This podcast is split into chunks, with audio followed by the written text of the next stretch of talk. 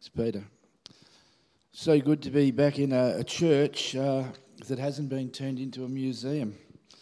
Um, it's so good to be uh, in a place where we can worship the living God uh, together. Today's Bible reading comes from Ruth chapter 1, verses 1 to 22, and Ruth chapter 2, verse 1. And I'll be reading from the New International Version. In the days when the judges ruled, there was a famine in the land. So a man from Bethlehem in Judah, together with his wife and two sons, went to live for a while in the country of Moab. The man's name was Elimelech, his wife's name was Naomi, and the names of his two sons were Mahlon and Chilion. They were Ephrathites from, Beth- from Bethlehem, Judah and they went to Moab and lived there. Now Elimelech, Naomi's husband, died, and she was left with her two sons. They married Moabite women, one named Orpah and the other Ruth. After they had lived there about ten years, both Mahlon and Chilion also died, and Naomi was left with her two, without her two sons and her husband. When Naomi heard in Moab that the Lord had come to the aid of his people by providing food for them, she and her daughters in law prepared to return home from there. With her two daughters in law, she left the place where she had been living and set out on the road that would take them back to the land of Judah. Then Naomi said to her two daughters in law, Go back, each of you to your mother's home. May the Lord show you kindness as you have shown, shown kindness to your dead husbands and to me. May the Lord grant that each of you will find rest in the home of another husband. Then she kissed them goodbye, and they went and they wept aloud, and said to her, We will go back with you to your people. But Naomi said, Return home, my daughters. Why would you come with me? Am I going to give you, am I going to have any more sons who could become your husbands? Return home, my daughters. I'm too old to have another husband.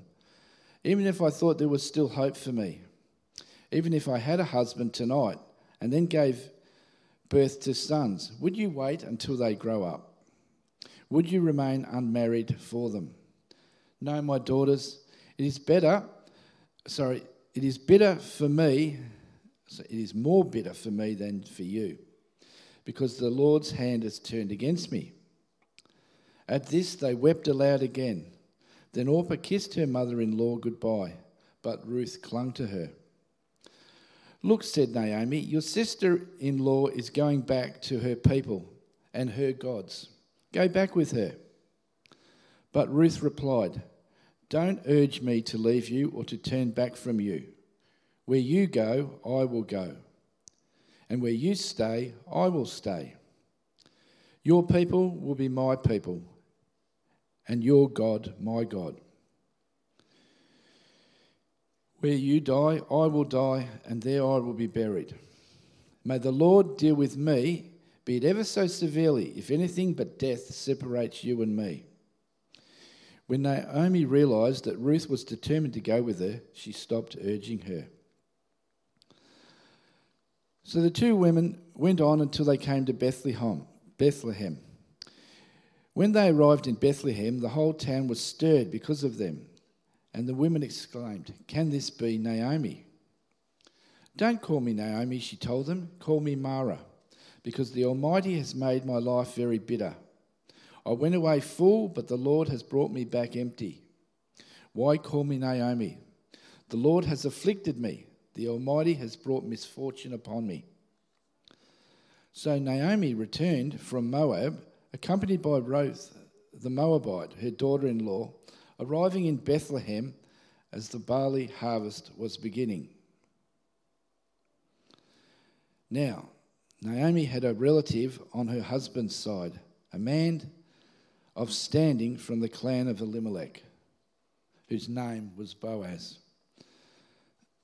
May God uh, open our ears, eyes, and hearts to uh, hear the Spirit of God.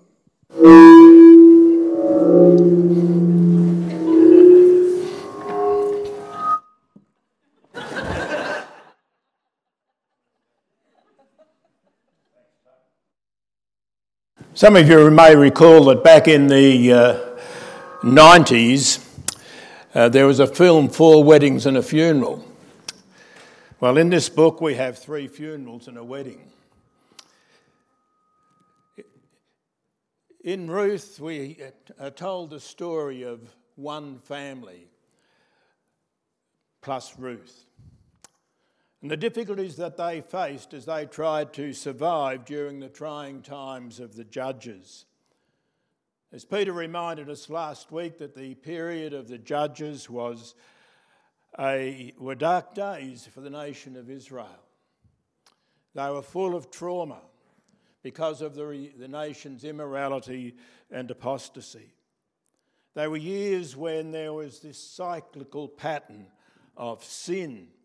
Uh, as the nation disobeyed God, of suffering as oppressors subjected the people to times of suffering, of supplication as Israel cried out to God from, for deliverance and salvation as God raised up a deliverer, a judge. And so in the, in the book of Ruth, we have a snapshot of one family during these difficult times Elimelech, Naomi, and their two sons. And the opening five verses cover a period of more than 10 years as the family lived in Moab, a nation adjoining Israel. They'd moved there from Bethlehem during this time of drought, and while they were there, the boys married Moabite women.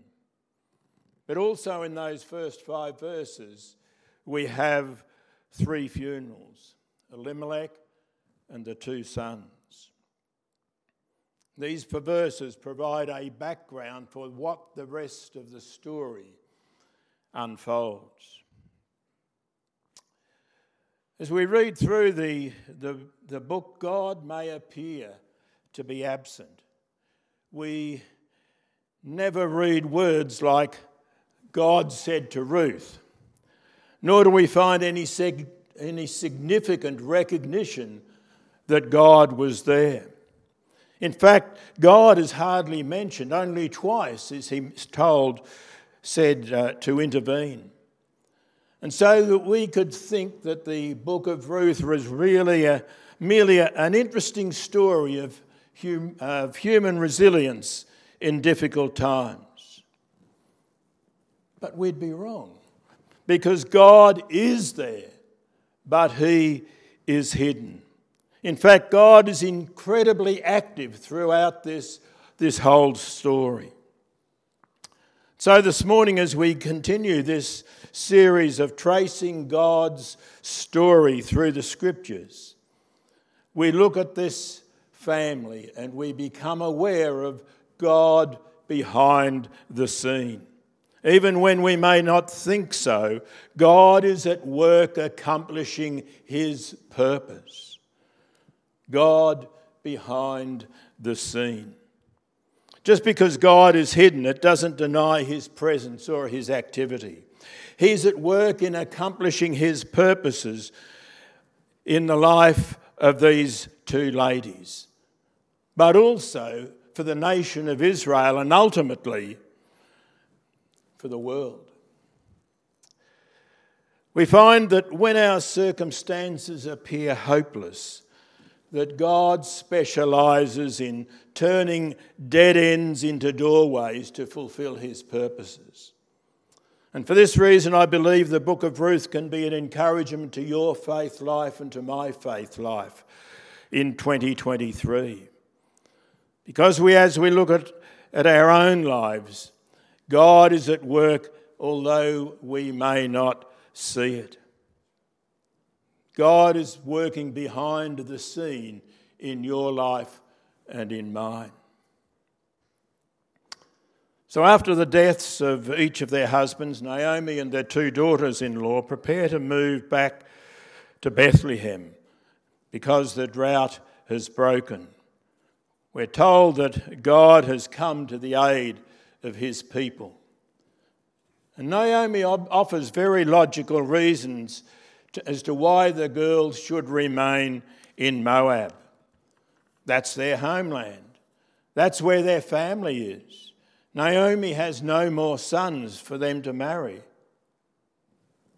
All very logical reasons. But God doesn't always act according to human logic. Orpah decides that she'll go back, but Ruth commits herself to remain with Naomi despite being urged to reconsider her decision. And uh, the writer tells us, but Ruth replied, Don't ask me to leave you and turn back.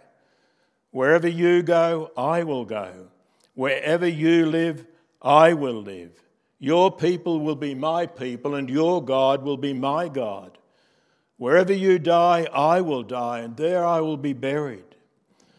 May the Lord punish me ever so severely if I allow anything but death to separate us. When Naomi saw that Ruth was determined to go with her, she said nothing more. Ruth makes this commitment to Naomi, to Naomi's people, and to Naomi's God. And this small but important scene is a testimony of how God often works in our lives. You know, many people think that God is absent when there are no amazing signs of His presence. We can inadvertently believe that God only shows up in the miraculous or in the amazing events. And if we think like this, we fail to recognize God's presence in the very ordinary events of our lives. That's because God's presence is discerned by faith. There aren't always burning pillars or pillars of burning bushes or pillars of fire showing us what to do. Even in the ordinary events of life, God is there. As Paul wrote, we live our lives by faith, not by sight. And so the two, two women return to Bethlehem. One, Naomi, a woman who is still, still dealing with the grief of her devastating losses. A depressed woman a woman who believed that God had it in for her, a bitter woman who believed that God had forsaken her, a woman who saw no hope of anything good in the future, a woman who was destitute, a woman who believed that there was no light at the end of the tunnel, a woman who told those who greeted her to call her Mara, which means bitter. The other was Ruth, a Moabitess, a people who did not possess most favoured nation status with, with Israel. She was an alien. She was a woman with no one to support her, but a woman who had committed herself to Naomi, to Naomi's people, to Naomi's God. Even though at this point Naomi wasn't particularly positive about God. And yet, in this whole scenario, although they can't see it as yet, God is there. Because the rest of the story tells of a, a, comeback from the very depths of despair through the door of the Lord's providential guidance and provision. Every step would bring them closer to God's blessing, to the fulfillment of God's promises and purposes for them for Israel, for the world. Convinced that God is against her, Naomi has exaggerated her hopelessness so much that she couldn't see the rays of hope that were shining through the clouds. I wonder if something of Naomi's experience resonates with some of us this morning. Maybe as we unpack this story, that we'll be able to see that, and discover that, that God is working behind the scene in each of our lives as well. The timing of the lady's return was just right.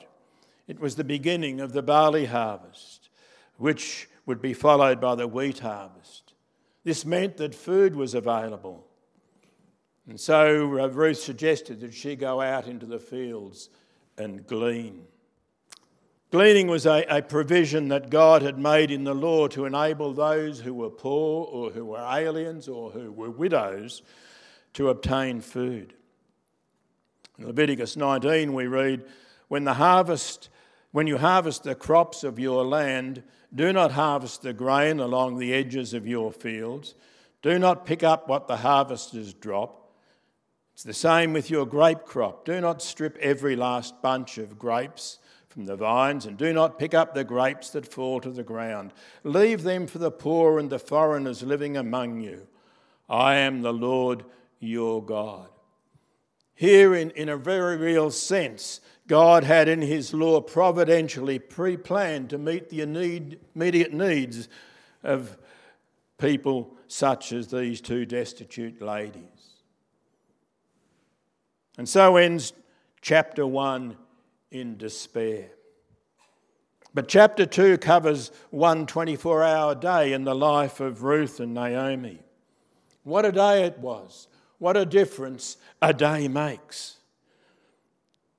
But before the day begins, we as readers are let in on a secret. In verse 1, we're told that there was, there was this significant fellow in Bethlehem who's, who was a relative of Ruth's father in law. His name was Boaz. Ruth doesn't know this yet, but we're let in on the secret. And being let in on the secret helps us to better understand the events that follow. We begin to, to see again that God is behind the scene. Ruth goes out to glean with the harvesters. And verse 3 of chapter 2 tells us it turns out that she gleaned in a field belonging to Boaz. At first glance, this, to be, this appears to be amazing, an amazing stroke of luck. However, we know that it was more than luck, don't we? Ruth's presence in Boaz's field was not brought about by luck or coincidence or chance but by God's purpose. Unknowingly, God had guided her to that field at the right time, in the right place, and uh, orchestrated by the Lord who had his plans for Ruth. But not only for Ruth, for all of us. Anyway, not only was it Boaz's field, Boaz just happened to come into that field at that precise moment to see his workers. And as we discover later, Boaz uh, happens to be an individual who's able to assist this family in their need. Boaz spots this cute brunette gleaning with the other poor. He inquires of the foreman who she is and then goes out of his way to show her favour. Ensures she's protected from aggression by any young man around her. He invites her to enjoy lunch with his workers and himself. He loads her down with plenty of grain at the end of the day. Things seem to be brightening up. When Ruth returns home and recounts the day's events to her mother in law, all of a sudden the lights come on for Naomi this discouraged, depressed woman suddenly comes alive. This woman who only days previously believed that God had it in for her now begins to praise him. May the Lord bless him, Naomi told her daughter in law. He is showing his kindness to us as well as to your dead husband. That man is one of our closest relatives, one of our family redeemers. Naomi blesses the Lord for revealing to her that he has been active, that what Boaz is doing is in the open, but the Lord is behind all that is occurring. Naomi made the comment that Boaz was a kinsman or family redeemer. You may wonder what that is. In those days, there was a custom based on Deuteronomy 25, which says if two brothers are living together on the same property, and one of them dies without a son, his widow may not be married to anyone from outside the family. Instead, her husband's brother should marry her and have intercourse with her to fulfill the duties of a brother in law. The first son that she bears to him will be considered the son of the dead brother, so that his name will not be forgotten in Israel. And we'll explore that a little bit more in a moment. And so, at Boaz's invitation, Ruth continues to glean throughout the harvest season. And then we come to chapter 3. And we could title it Matchmaker, Matchmaker, Make Me a Match. Find me a find and catch me a catch. You may remember that song from Fiddler on the Roof. Several weeks had passed. The harvest is about to conclude when Naomi comes up with a risky strategy. And no doubt she's been mulling over in her mind this sort of thing since Ruth began gleaning in Boaz's field. Naomi knows Boaz is a close relative. Relative. She knows that the Mosaic law made provision for the family name to be preserved if a, de- a man died childless and there was no son to perpetuate the family name. What was to occur was for the nearest relative to marry the widow. She could have discussed the matter with, with Boaz, but she comes up with this risky strategy. But, friends, Naomi's plans model what, one way in which divine and human actions work together. There's a danger of us waiting passively and hoping that something happens. But there are also times when we, we must seize the initiative when an opportunity presents itself. After all, God may present that opportunity. I'm reminded of Paul. Paul was a uh, driving to church one wet Sunday morning in his two-seater sports car. And as he was driving along, he saw three people from the church huddled together under an umbrella, waiting for the bus to come. There was Dr. Roberts, a man to whom he owed his life, who'd treated him well when he was sick. There was Mrs. Thompson, who he knew struggled with arthritis and rheumatism, particularly on cold, wet days. And then there was Julia, a young lady who'd recently come to the church and he'd been looking for an opportunity to uh, get acquainted with her. What was he going to do? He only had one seat, there were three people. He had a split second to make a decision. Quickly, he pulled up the car. He handed the keys to Dr. Roberts. He helped Mrs. Thompson into the car and he joined Julia under the umbrella, hoping that the, uh, the bus would be running late.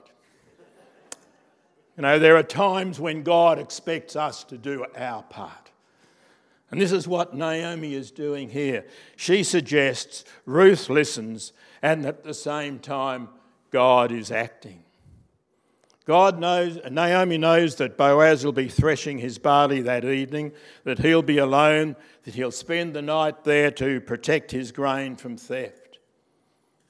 And so Ruth goes along with Naomi's suggestion. After Boaz is asleep, she lies at his feet on the threshing floor. When he turns open in, over in the middle of the night, he finds a woman sleeping there. Wow. Carrying out Naomi's plan, Ruth was proposing to Boaz that he could act as kinsman redeemer, as spelt out in the Mosaic law. She wants him to know that if he was ready to discharge this responsibility, that she would agree to be his wife. Boaz agrees, but he says, there's a problem. There's a closer relative who has first right of refusal. But he assures Ruth that he'll follow this matter through promptly. And so later that morning, Boaz is at the city gate, the open area at the town centre where the, the business and the judicial matters were just, uh, transacted. He assembles the required elders to witness the transaction as legal. And then he keeps an eye out for Mr. So and so, this close relative. Boaz, Boaz is aware that most men in the village would pass that way as they went out to the fields. And yet, even in this, God is at work. When that fellow comes along, Boaz calls him aside. He skillfully presents the, the situation to him. We find Boaz was quite a shrewd fellow. He explains that Naomi has a block of land for sale and that Mr. So and so has the first right of refusal. This is based on a law in Leviticus 25. If one of your fellow Israelites falls into poverty and is forced to sell some of the family land, then a close relative should buy it back for him. This was to ensure that the land of Israel remained in the families to whom it had been allotted when they settled in that land. Well, Mr. So and so agrees to pay the price that uh, Boaz has suggested so that the land would remain in the family and he could add that to his property portfolio. But then Boaz throws in the clanger. There's more, not just steak knives, but Ruth. She goes with the land. And so Mr. So and so reneges on his deal. He realizes that if he married Ruth and they had a son, then the land would go to that family. And as far as he was concerned, to marry Ruth wasn't a very sound investment. He was more concerned about his own personal security than Ruth and Naomi's.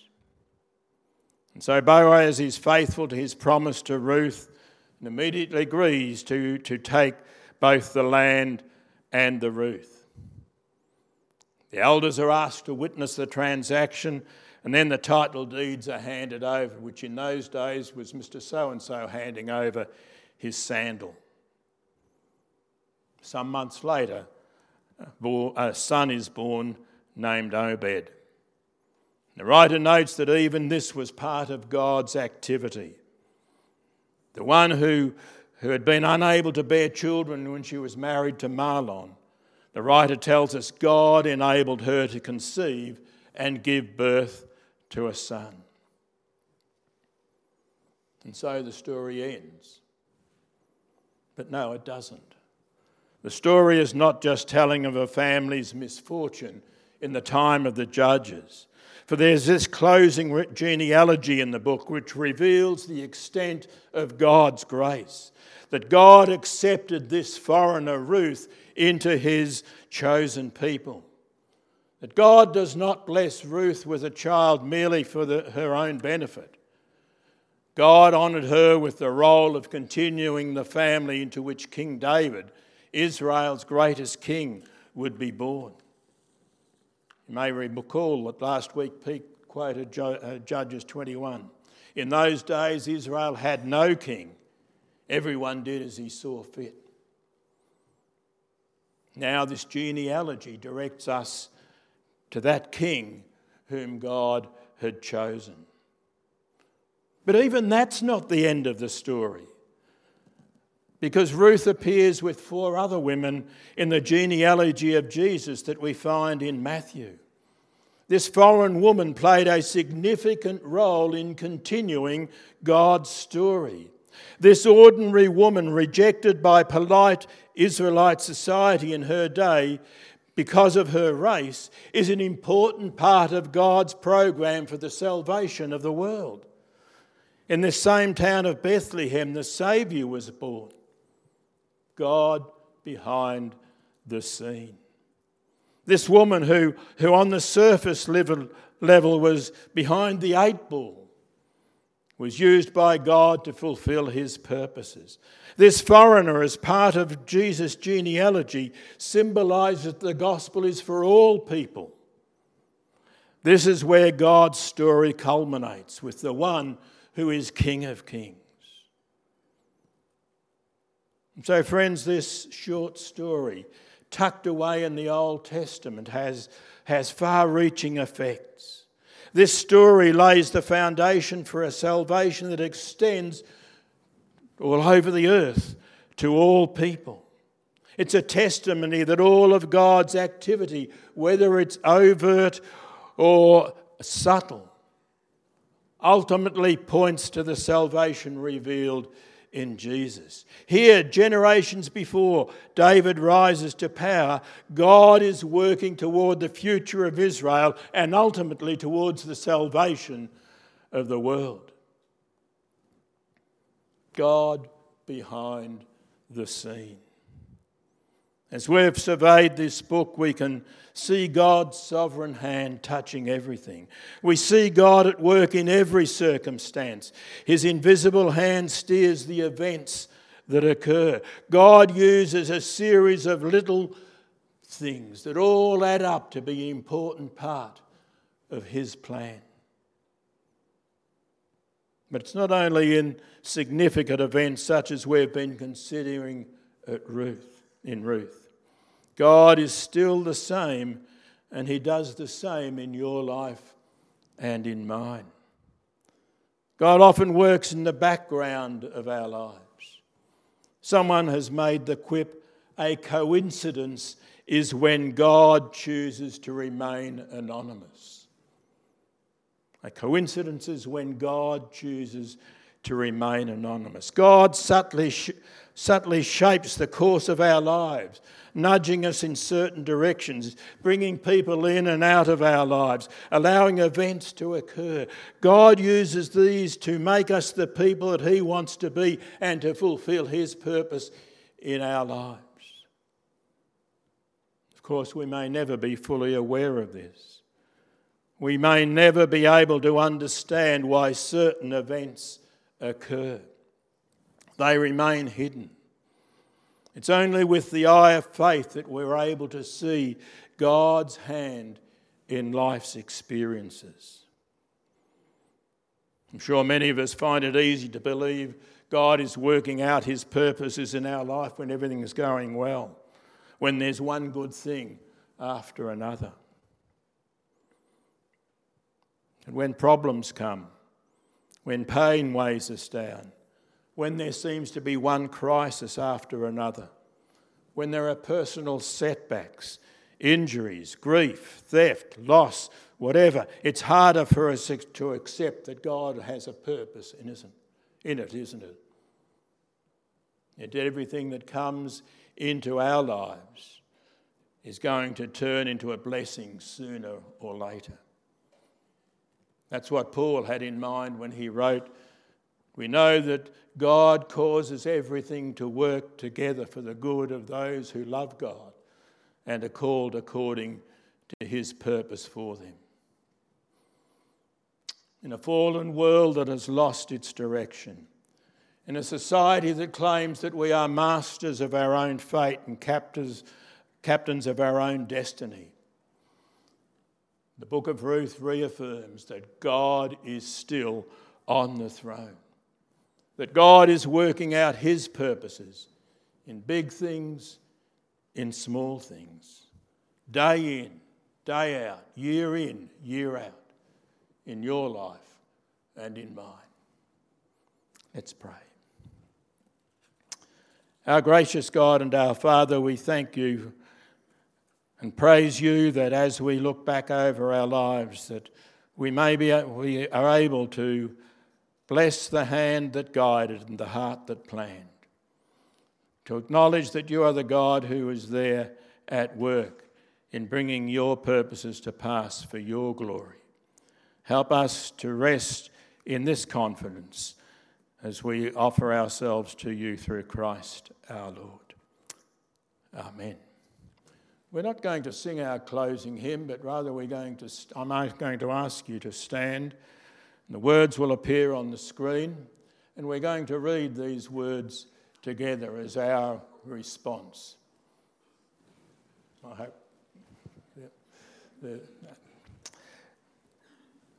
Let's read together. God holds the key of all unknown, and I am glad. If other hands should hold the key, or if he trusted it to me, I might be sad. I might be sad. What if tomorrow's cares were here without its rest?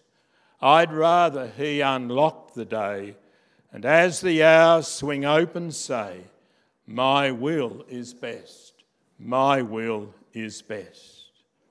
The very dimness of my sight makes me secure, for groping in my misty way, I feel his hands, I hear him say, My help is sure, my help is sure. I cannot read his future plans, but this I know. I have the smiling of his face and all the refuge of his grace while here below, while here below.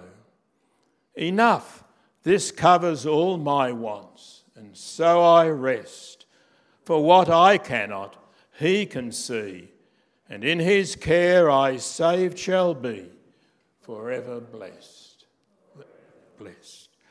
Let us pray. Father, we thank you for this confidence and this assurance. We thank you that you know the way before us. We thank you that we can trust you where we cannot trace. And as we go out now, we pray that your grace, mercy, and peace might rest upon us, remain with us now and forevermore. Amen.